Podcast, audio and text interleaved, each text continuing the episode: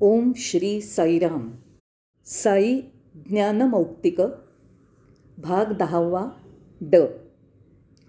भगवान बाबांच्या चरणकमलांना वंदन. फक्त देवत्वच सर्वत्र असतं.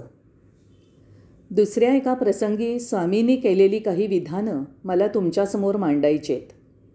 भगवान बाबांनी सुरुवात अशी केली की फक्त देवत्वच अस्तित्वात असतं दुसरं काहीही नाही. बाकी सर्व त्याचीच प्रतिबिंब असतात. तेव्हा मी त्यांना प्रश्न केला स्वामी मग मला त्याचा तसा अनुभव का मिळत नाही? जर सगळीकडे देवत्वच असेल दुसरं काहीही नसेल तर मला त्याचा अनुभव का घेता येत नाही? मग स्वामी म्हणाले तुमचं देहाप्रती असलेलं प्रेम हे तुमच्या अज्ञानाला आणि सत्य जाणण्याच्या असमर्थतेला जबाबदार आहे. त्यावर मी म्हणालो स्वामी मला क्षमा करा.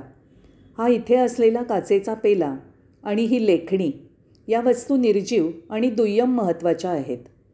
मला स्वतःला काही विशिष्ट अशा आवडीनिवडी आहेत. मला गरम पदार्थ तिखट लोणचं हे फार आवडतं. पण तुम्ही तर म्हणता की प्रत्येक गोष्टीत देवत्व आहे तर मग माझ्यामध्ये आणि ह्या पेनमध्ये फरक तो काय राहिला? स्वामी म्हणाले ते तुझं मन आहे. तुझं मन पसंतीला महत्त्व देतं. तर तुझ्या आत्म्याला तशी आवडनिवड नसते. तुझ्या आवडीनिवडी तुझ्या मनावर अवलंबून असतात. खरं म्हणजे तुला तो पेला आवडतो किंवा तुला तो आवडत नाही. तुझ्या आवडीनिवडी या तुझ्या आहेत. पण हा पेला मात्र तसाच आहे. त्या पेल्यामध्ये काही फरक झालेला नाही. म्हणून त्याप्रमाणे प्रत्येकातलं देवत्व हे एकच असतं पण तुझ्या आवडीनिवडी ह्या तुझ्या मनावर अवलंबून आहेत. तुझ्या देहावरील प्रेमावर अवलंबून आहेत. त्याशिवाय हे संपूर्ण विश्व हे देवत्वच आहे. ते तुझ्या आवडीनिवडीच्या पलीकडचं आहे. त्यात द्वैत नाही. स्वामीजी इतकंच. तर मग मला सर्व गोष्टी आवडत नाहीत असं का असतं? स्वामी म्हणाले काही गोष्टी तुला आवडू नयेत. याचं कारण तुझ्यातच काहीतरी दोष असू शकेल. दोष? माझ्यात? कोणते दोष स्वामी? त्यावर ते म्हणाले मधुमेहाचा रोगी गोड गोष्टी खाऊ शकत नाही. मधुमेही माणूस गोड खाऊ शकत नाही. याचा अर्थ पदार्थात दोष असतो असं नाही. हा दोष मधुमेही माणसाच्या शरीरात असतो. गोड पदार्थात नाही. तुम्ही मिठाईला दोष देऊ शकत नाही. तो मधुमेही रोग्याचा दोष असतो. हे समजलं का? तुला मिळणाऱ्या दैवी वरदानाचा तू उपयोग करू शकत नाहीस कारण तुझ्यातील दोष हा दोष तुम्हाला सर्वत्र असलेल्या देवत्वाची अनुभूती घ्यायला असमर्थ करतो. हे असं आहे का? मग चांगलं वाईट असं का असतं? प्रत्येक गोष्टीत देवत्व असतं बरोबर? तर तुम्ही काही वेळा हे चांगलं ते वाईट असं का म्हणता? माणूस चांगला किंवा वाईट एखादी स्त्री चांगली किंवा वाईट असू शकेल का? जर प्रत्येकात देवत्व असतं तर असं कसं असू शकतं? तेव्हा भगवान म्हणाले चांगलं किंवा वाईट असं काहीच नसतं. त्याचं अस्तित्व हे सकारात्मक किंवा नकारात्मक असतं. चांगलं आणि वाईट हे कालानुरूप ठरवलं जातं. तुम्ही आत्ता जे अन्न खाता ते चांगलंच असतं. पण दुसऱ्या दिवशी सकाळी तेच वाईट ठरतं. म्हणजे चांगलं काय आणि वाईट काय हे चार तासांच्या वेळेत ठरवलं जातं. असंच सर्व आहे. बस. हो असं आहे तर. स्वामी आता मला माझी चूक समजली. फायदा म्हणजे काय? नंतर मी स्वामींना म्हणालो सर्वत्र देवत्व असतं हे समजल्यामुळे फायदा काय? त्याचा उपयोग काय? जर सर्वत्र देव असतो हे मला माहीत नसतं तर माझा काय तोटा झाला असता? काय अपाय झाला असता? काय नुकसान झालं असतं? तेव्हा ते म्हणाले नाही. एकदा तुम्हाला समजलं की देवत्व सर्वत्र आहे. प्रत्येक गोष्ट परमेश्वर स्वरूप आहे तर तुमची वृत्ती सर्व समभावाची होईल. जेव्हा समतोल वृत्ती राहील तेव्हा तुम्ही आनंदी राहाल. जगातील कोणतीही गोष्ट तुम्हाला धक्का पोचवू शकणार नाही.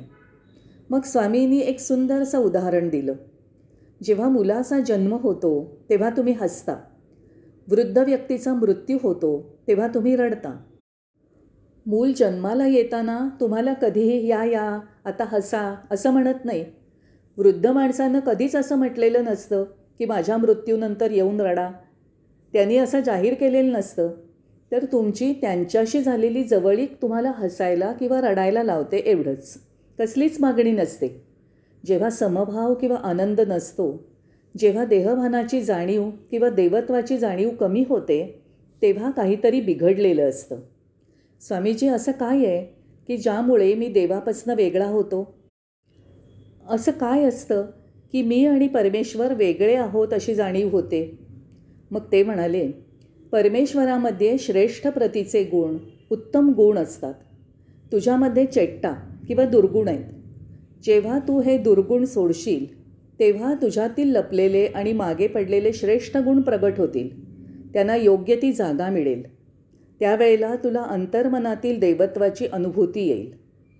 आता मला समजलं की माझ्यातील मर्यादा ओळखण्याची हीच ती वेळ आहे. वैयक्तिक धर्म आणि समाजधर्म.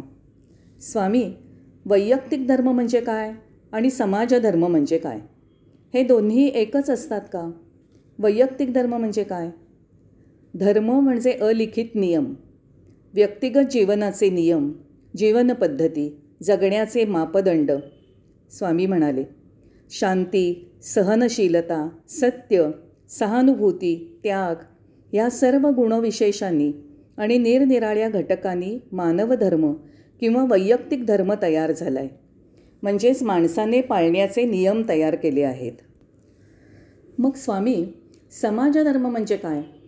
शांती हा माझा धर्म असेल तर द्वेष हा सामाजिक धर्म होऊ शकेल का? माझा मुद्दा लक्षात आला का? वैयक्तिक धर्म आणि सामाजिक धर्म यातला फरक काय आहे?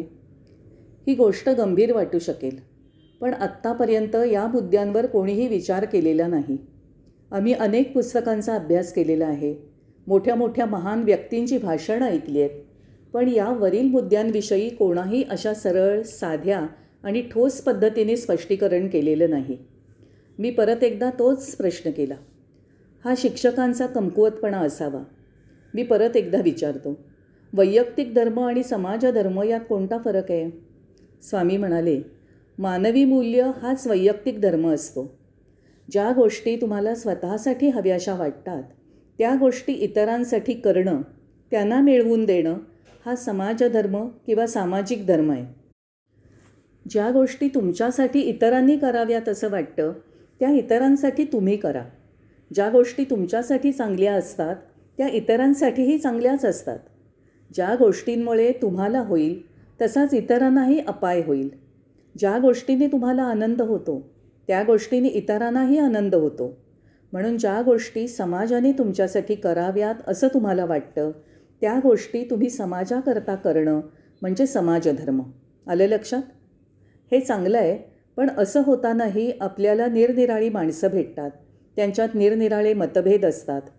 नंतर मी म्हटलं स्वामीजी या सर्व गोष्टी तुमच्याकडून ऐकणं हे किती छान वाटतं. आम्ही सर्व इथे बसून तुमचं भाषण ऐकतोय. आणि आश्चर्य म्हणजे तुम्ही मात्र सर्व वेळ उभं राहून आमच्याशी बोलतायत स्वामीजी आपण कृपया बसा. ते म्हणाले मी थकलेलो नाही. तुम्हाला असं वाटलं तर मला त्रास होईल. मला कसलेच कष्ट होत नाहीत. या गोष्टींबद्दल बोलायला आवडतं. मला या गोष्टी शिकवायला आवडतात.